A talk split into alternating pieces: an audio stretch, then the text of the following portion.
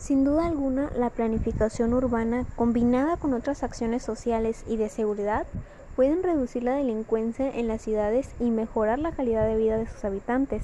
De esta manera, deberíamos seguir trabajando en la manera en que se planifican y gestionan nuestras ciudades, para hacerlas más seguras para todas las personas.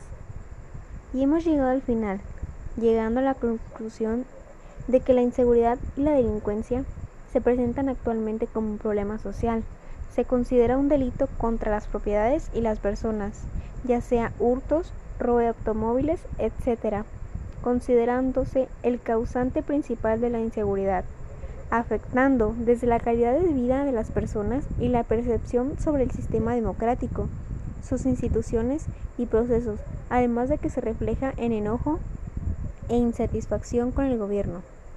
Y bueno, hemos pasado un rato agradable hasta ahora, pero llegó el momento de despedirnos. No olvidemos cuidarnos entre todos y esperemos que pronto volvamos a escucharnos. Hasta pronto.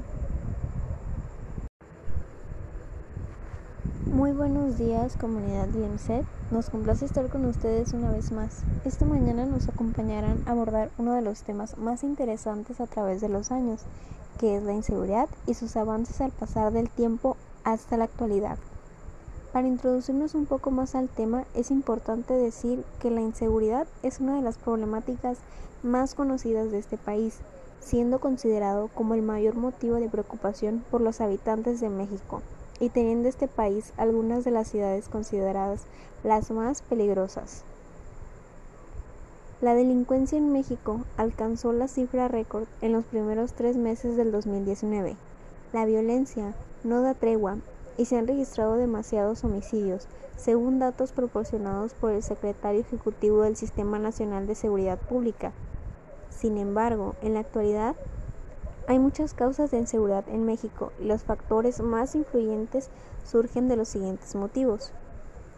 Malos elementos policíacos, delincuencia organizada, corrupción, mala política, tráfico ilegal de armas.